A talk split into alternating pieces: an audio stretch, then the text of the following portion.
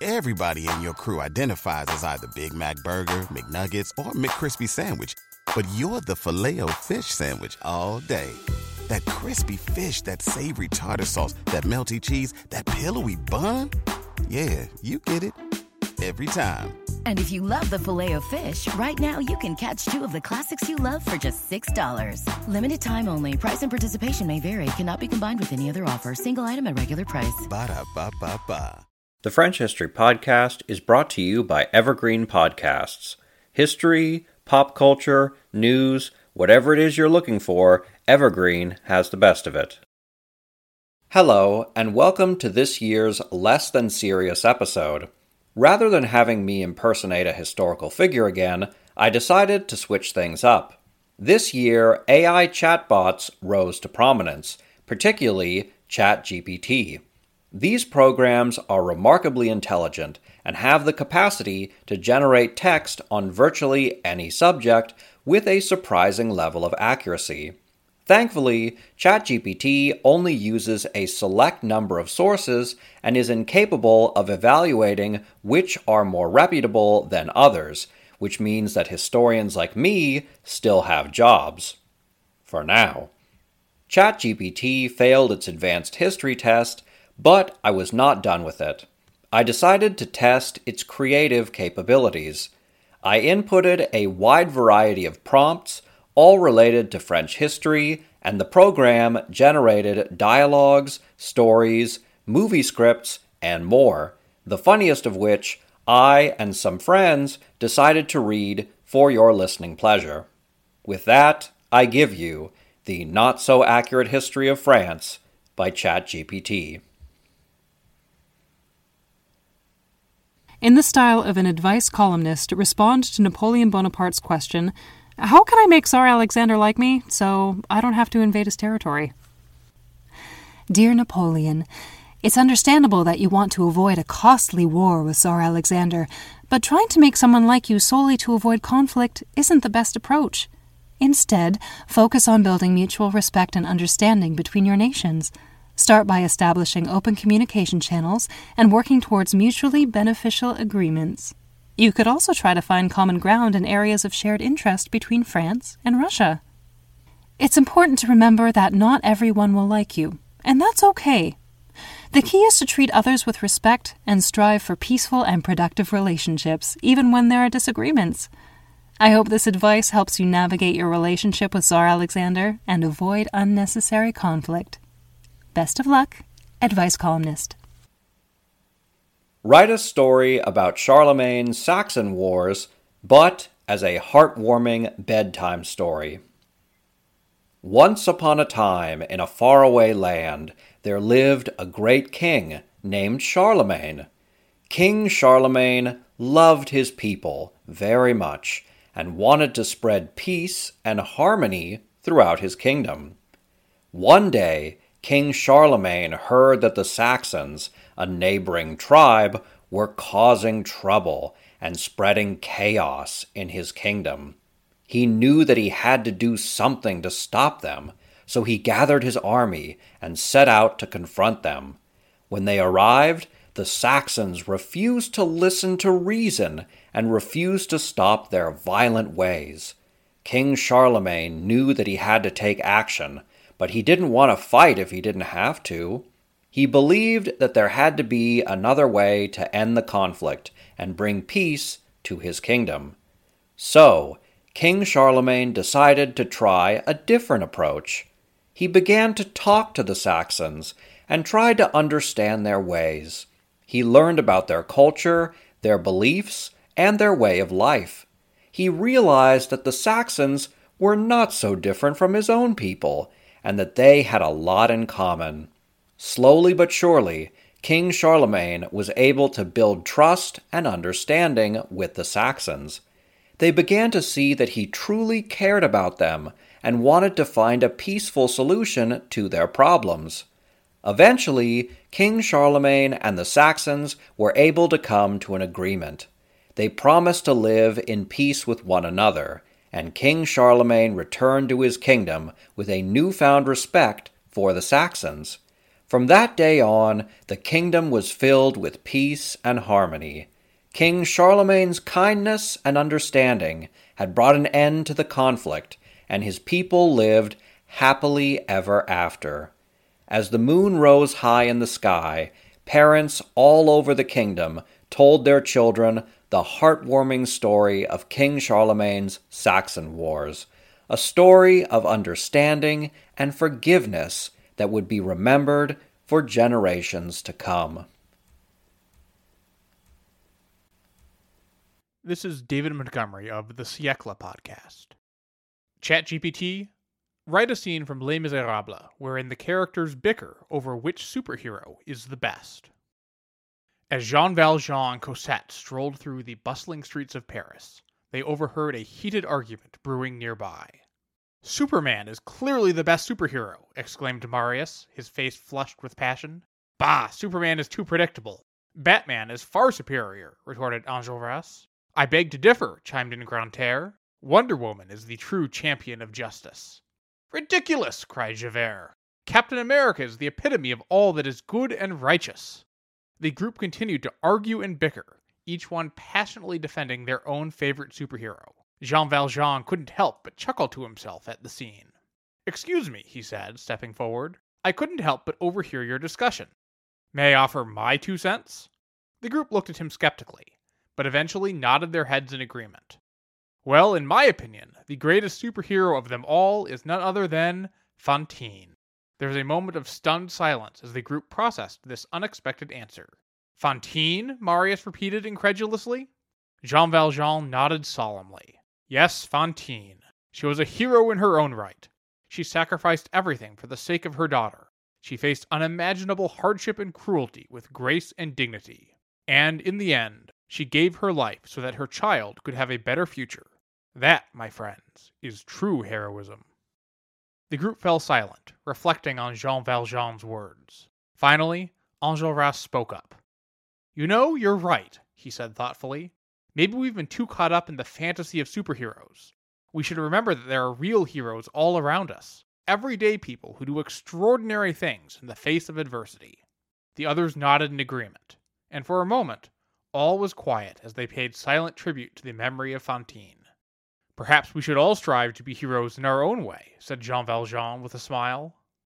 And with that, the group parted ways, each one deep in thought about the meaning of heroism and the true nature of courage. Write a movie script about the Dreyfus affair, but every character is a magical creature. Fade in. Exterior the magical city of Paris, day. The city is bustling with magical creatures of all shapes and sizes. Goblins, fairies, and unicorns wander the streets as if it is an ordinary day. We hear a sudden explosion, and the camera pans to the source of the sound, the military base. Cut to Interior, the military base. Day. We see Alfred Dreyfus, a young centaur, being accused of a crime he did not commit. The military officers, who are all werewolves, are convinced that he has betrayed them to the enemy. Dreyfus is devastated and begs for mercy, but the werewolf officers are unrelenting. Cut to exterior, the magical city of Paris, night. We see Emile Zola, a wise old dragon flying through the city. He lands on a rooftop and meets with a group of magical creatures, including a fairy, a gnome, and a griffin. They discuss Dreyfus's case and the injustice that has been done to him. They decide to investigate and clear his name. Cut to interior, the military base, day. Zola and his team of magical creatures sneak into the military base and find evidence that proves Dreyfus's innocence. They escape undetected and take the evidence to the leaders of the magical community. Cut to interior, the courtroom, day. Dreyfus's trial is being held in front of a jury of magical creatures. The werewolf officers present their cases, but Zola and his team of magical creatures present the evidence that proves Dreyfus's innocence. The jury finds Dreyfus not guilty and he is released from custody. Cut to exterior, the magical city of Paris, day. Dreyfus the centaur is welcomed back into society, and he is given a hero's welcome by the magical creatures of Paris before flying off on the back of Zola. Fade out. How would a French chef prepare the xenomorph for consumption? It's highly unlikely that a French chef would ever consider preparing a xenomorph for consumption, as it's a fictional extraterrestrial creature and not a food source. Additionally, even if such a creature were to exist in real life, it would likely be too dangerous to handle, and its meat could pose potential health hazards. Therefore, it is not a topic that would be discussed in French culinary circles, or in any professional kitchen. Write a story about the French wars of religion, but set in space. In the far off reaches of the galaxy, a great conflict rages between the forces of the Galactic Empire and the Rebel Alliance. But amid this chaos, a new battle has begun, one that will test the faith and resolve of countless beings across the stars. For generations, the galaxy had been at peace, but with the rise of a new religious order, everything changed.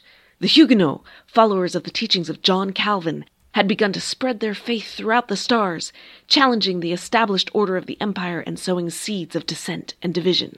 The Empire, ever vigilant, responded with force, dispatching its most fearsome star cruisers to crush the Huguenot rebellion and preserve order in the galaxy. But the Huguenots were not easily cowed, and their faith gave them strength even in the darkest of times. As the war raged on, it became clear that no side would emerge victorious without a great sacrifice. The Huguenots, inspired by their faith, refused to back down, and the Empire, determined to maintain its grip on power, pushed ever harder. In the end, it was a small group of rebels, led by a Huguenot captain named Henri de Navarre, who turned the tide of the conflict.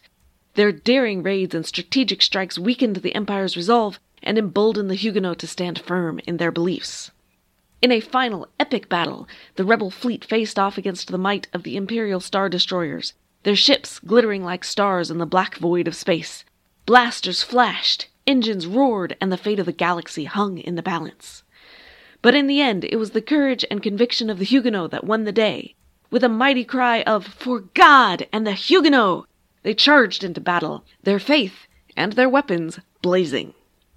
And as the smoke cleared and the last Imperial ships exploded into nothingness, a new dawn broke over the galaxy, one of freedom, justice, and faith. Write a scene wherein two rednecks with thick accents, Bubba and Clementine, have a detailed and heated debate about Albert Camus' The Myth of Sisyphus. Bubba and Clementine are sitting on the front porch of Bubba's trailer, drinking beer and talking about philosophy. They both have thick southern accents and are wearing trucker hats.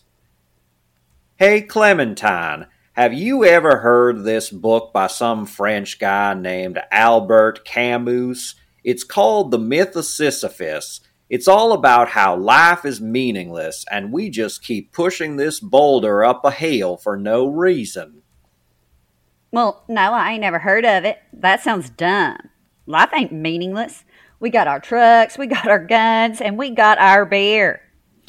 But see, that's the point.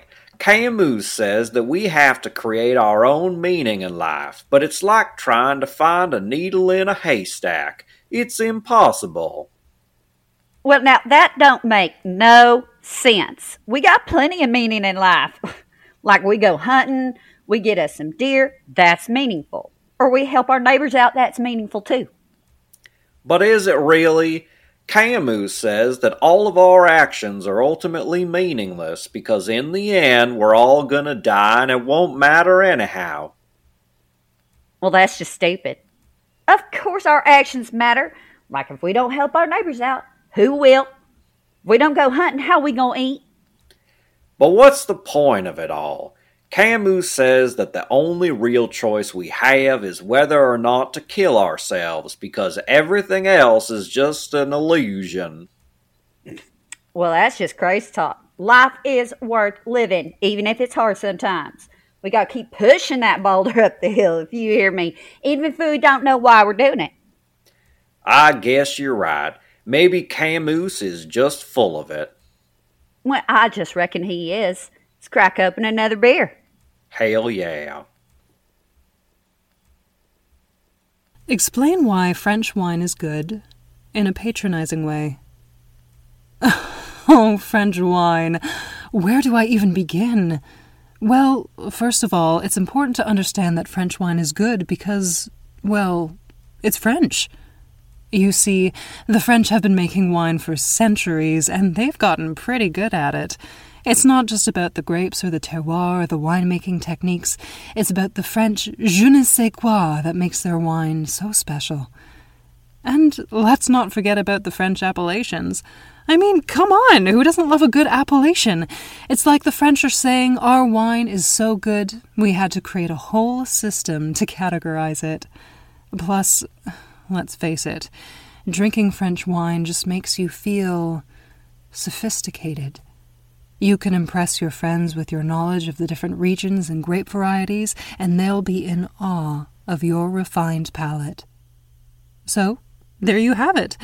French wine is good because it's French, and the French are just better at everything, especially wine. Write a dialogue of two valley girls horribly misunderstanding the Paris Commune. Oh my god. Have you heard about this Paris Commune thing? No, what is it? I don't know, but it's like so chic and trendy right now. Like everyone's talking about it. Oh, why do you always have to be so hipster?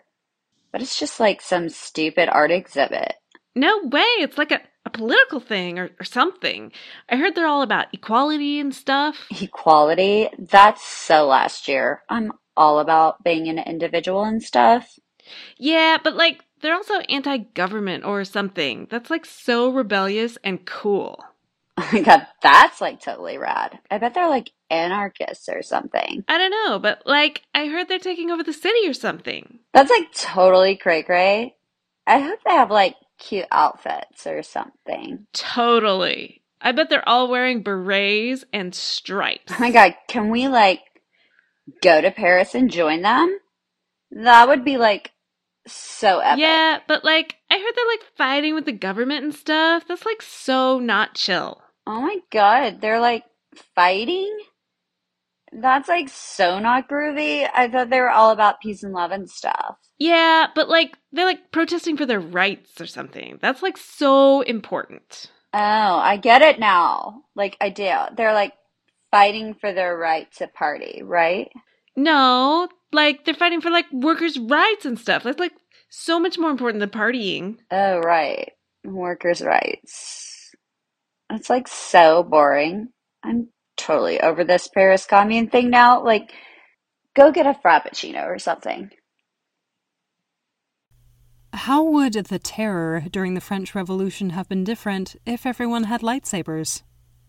If everyone during the terror in the French Revolution had lightsabers, the outcome of the conflict would have been drastically different. The use of these powerful weapons would have led to a much quicker resolution of the conflict, with the rebels gaining the upper hand against the ruling authorities.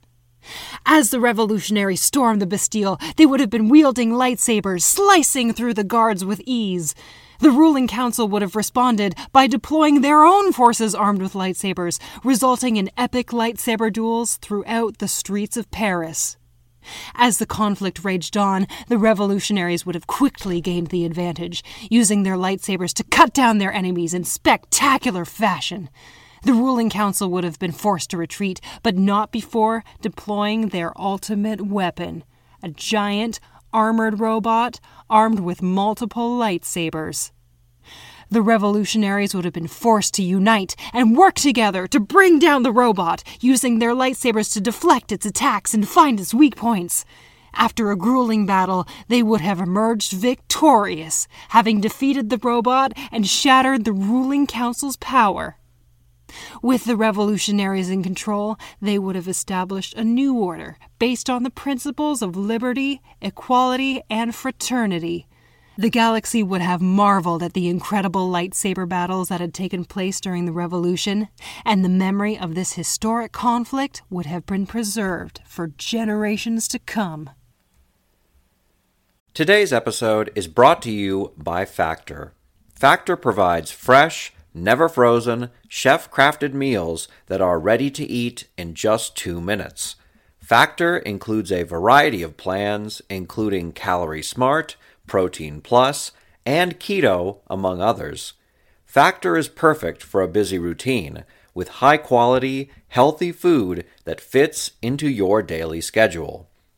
Mouth-watering dishes like chicken and mushroom tetrazzini, cavatappi and Italian-style pork ragu, and artichoke and spinach chicken are all on this week's menu, and you don't want to miss out on those.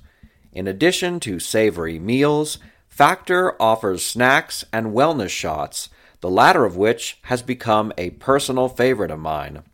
Go to factormeals.com slash frenchhistory50 and use the code frenchhistory50 to get 50% off Factor Meals. That again is factormeals.com slash frenchhistory50 and use the code frenchhistory50 Sign up today. Your stomach will thank you. How would World War I have been different if French people could summon squirrels on command? As an AI language model, I cannot predict the exact outcome of such a hypothetical scenario. However, assuming that French people had the ability to summon squirrels on command during World War I, it could potentially change the outcome of some battles. For example, the French army could use the squirrels as messengers to communicate with troops in hard to reach areas or to scout enemy positions. They could also use them to distract and disrupt the enemy's supply lines and communication networks by causing chaos and confusion. Furthermore, if the squirrels were able to understand and follow commands, they could be used to attack enemy soldiers by biting and scratching them. This could be particularly effective in trench warfare, where soldiers were often confined to small spaces. Overall, the ability to summon squirrels on command would provide the French army with a unique and potentially game changing advantage.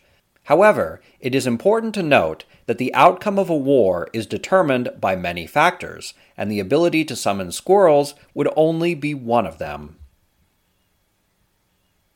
Are there any similarities between French people and werewolves? No, there are no significant similarities between French people and werewolves.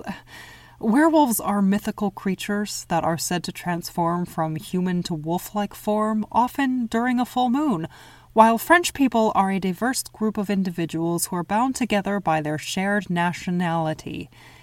It's important to note that werewolves are entirely fictional, while French people are very much real. Any perceived similarities between the two are likely to be purely coincidental or based on cultural stereotypes and should not be taken seriously. It is not helpful or respectful to compare real people to fictional creatures. How would Claude Monet's life have been different if he were transformed into a rabbit? If Claude Monet were transformed into a rabbit, his life would have been dramatically different. As a rabbit, Monet would have been a prey animal, always on the lookout for predators and struggling to survive in the wild. Rather than painting beautiful landscapes and gardens, Monet would have spent his days searching for food, building burrows, and avoiding danger.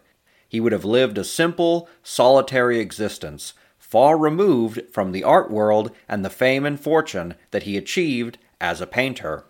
However, as a rabbit, Monet would have had a unique perspective on the natural world, with an acute awareness of the colors and textures of his surroundings. He might have expressed this appreciation by using his teeth to gnaw and carve patterns into plants and trees, leaving his own artistic mark on the world in a different way. In this rabbit form, Monet's paintings would have looked quite different. Instead of capturing the beauty of human landscapes and architecture, he would have focused on the details of the natural world from the perspective of a rabbit, such as the colors and textures of plants and the play of light and shadow in a forest. Despite the challenges of being a rabbit, Monet would have found joy in his simple existence, and perhaps even achieved a new form of artistic expression in his unconventional form. Write a story about a bumbling time traveler who goes back in time to stop Caesar's conquest of Gaul. Once upon a time, there was a bumbling time traveler named Harold who had a knack for getting into trouble. One day, while fiddling with his time machine, he accidentally set the controls for 58 BC and found himself in the middle of the Roman Empire. Harold realized that he had landed right in the middle of Julius Caesar's conquest of Gaul. He knew that he had to stop Caesar from taking over, but he had no idea how to do it. As he stumbled around, trying to come up with a plan, he met a group of Gauls who were trying to resist the Roman invasion. They were a ragtag bunch of warriors, but they had heart, and Harold knew that they could help him stop Caesar. Harold and the Gauls went on a series of misadventures as they tried to come up with a way to stop Caesar. They tried everything from stealing Caesar's battle plans to impersonating a Roman legion. However, each attempt ended in disaster, and Harold began to lose hope. Just when all seemed lost, Harold stumbled upon a secret weapon. He discovered that the Romans were terrified of cats and had a deep seated fear of them. Harold and the Gauls devised a plan to dress up as cats and scare the Romans away. The plan worked, and the Romans retreated from Gaul in fear. Harold returned to his own time feeling proud of his accomplishment. He had saved the Gauls from being conquered by the Romans, and he had done it all with a little help from some furry friends. Write a story about Victor Hugo meeting the Ninja Turtles. Victor Hugo had always been fascinated by the hidden depths of Paris, the secret corners of the city where few dared to venture. It was on one such evening, as he was wandering the dark alleys of the Latin Quarter, that he stumbled upon an unusual sight. Four masked figures each of them wielding a different weapon, were battling a group of criminals in the shadows. Hugo watched in awe as the figures leapt and spun, their movements fluid and precise, their strikes hitting their targets with deadly accuracy. As the battle ended, the figures emerged from the shadows and approached Hugo. He recognized them immediately as the Teenage Mutant Ninja Turtles, the fabled protectors of New York City. Bonjour, Monsieur Hugo, said Leonardo, the leader of the group. We are the Teenage Mutant Ninja Turtles, and we are in need of your help. Hugo was stunned. He had heard of these creatures, but he had never imagined that they were real. What can I do for you? he asked. Our friend April O'Neil has been kidnapped by a group of criminals, and we need your help to rescue her, said Donatello, the tech savvy member of the group. Hugo did not hesitate.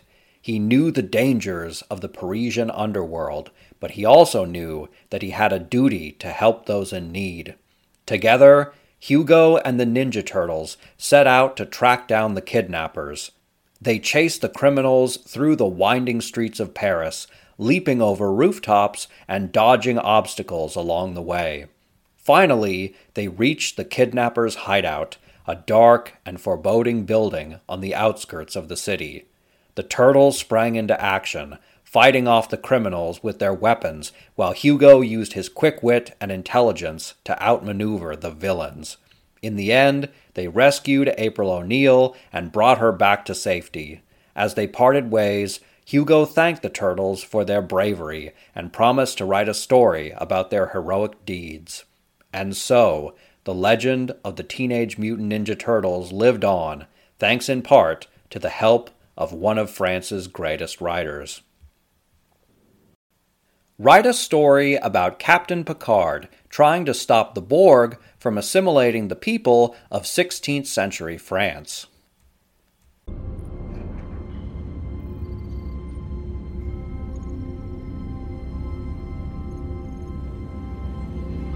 Captain's log.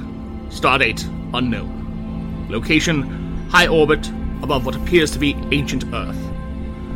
According to our astronomic data, we appear to be at some point in the early 16th century. We have followed a Borg sphere through a temporal vortex, which didn't work last time, but the collective seems to just be recycling ideas at this point. The Enterprise is now on approach to our old enemy. Captain. Yes, Mr. Data? Our sensors have located the Borg sphere. It has placed itself in a stationary orbit over the Central European continent, which records indicate would be later Valois, France. Yes, Mr. Data. I am familiar with French history. Captain, we are picking up a transmission from the Borg vessel. It appears to be directed at Earth. What do they think they're doing? 16th century Earth would have no way of reading their transmission. Indeed, number one. I think it's time to let them know that they've rather overshot their intended temporal target. Open a channel to the Borg vessel. Aye, sir. They have responded. On screen. We are the Borg. Lower your shields and surrender your vessel. Your biological and technological distinctiveness should be adapted to threat. Enough! Cut that out. We've all been through this enough times, and you're clearly somewhere, or rather, some when, you did not intend to be. Resistance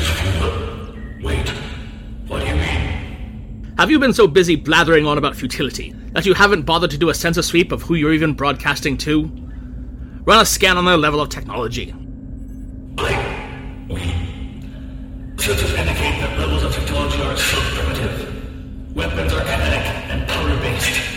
Transportation is based solely on animal power. Medicine is. Oh my god. Indeed. Largely rooted in superstitions like leeching and balancing of humors. You won't find any technology to improve yourselves with here. They can't even hear you, and your tired speech about resistance. They have no means of long range communication whatsoever. Technological level is irrelevant.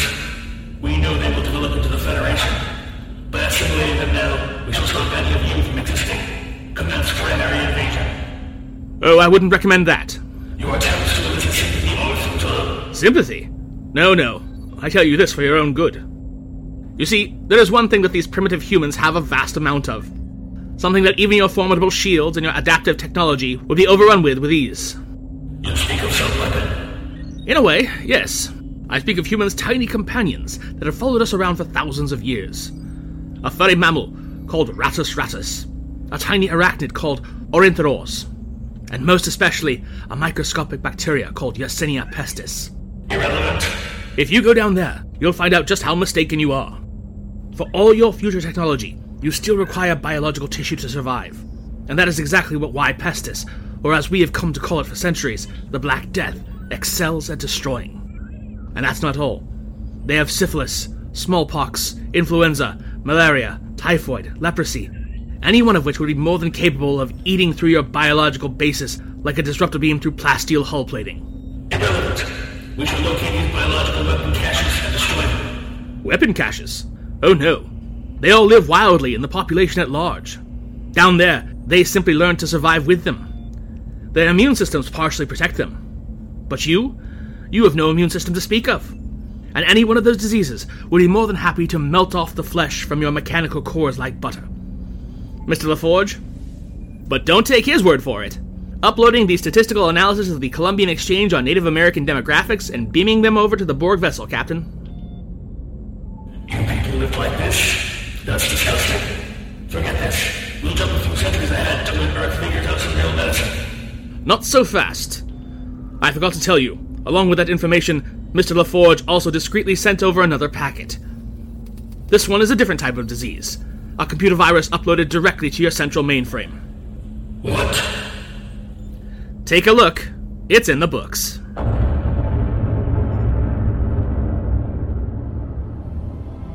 Captain's Log Supplemental.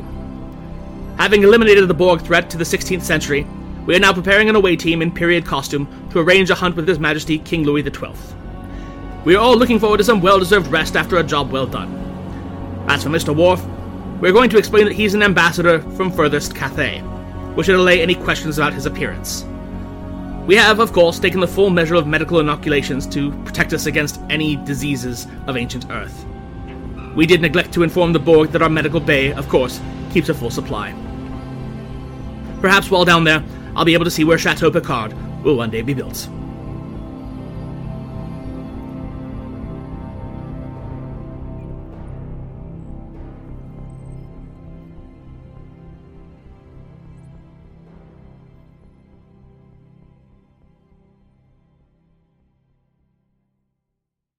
Well, that was something.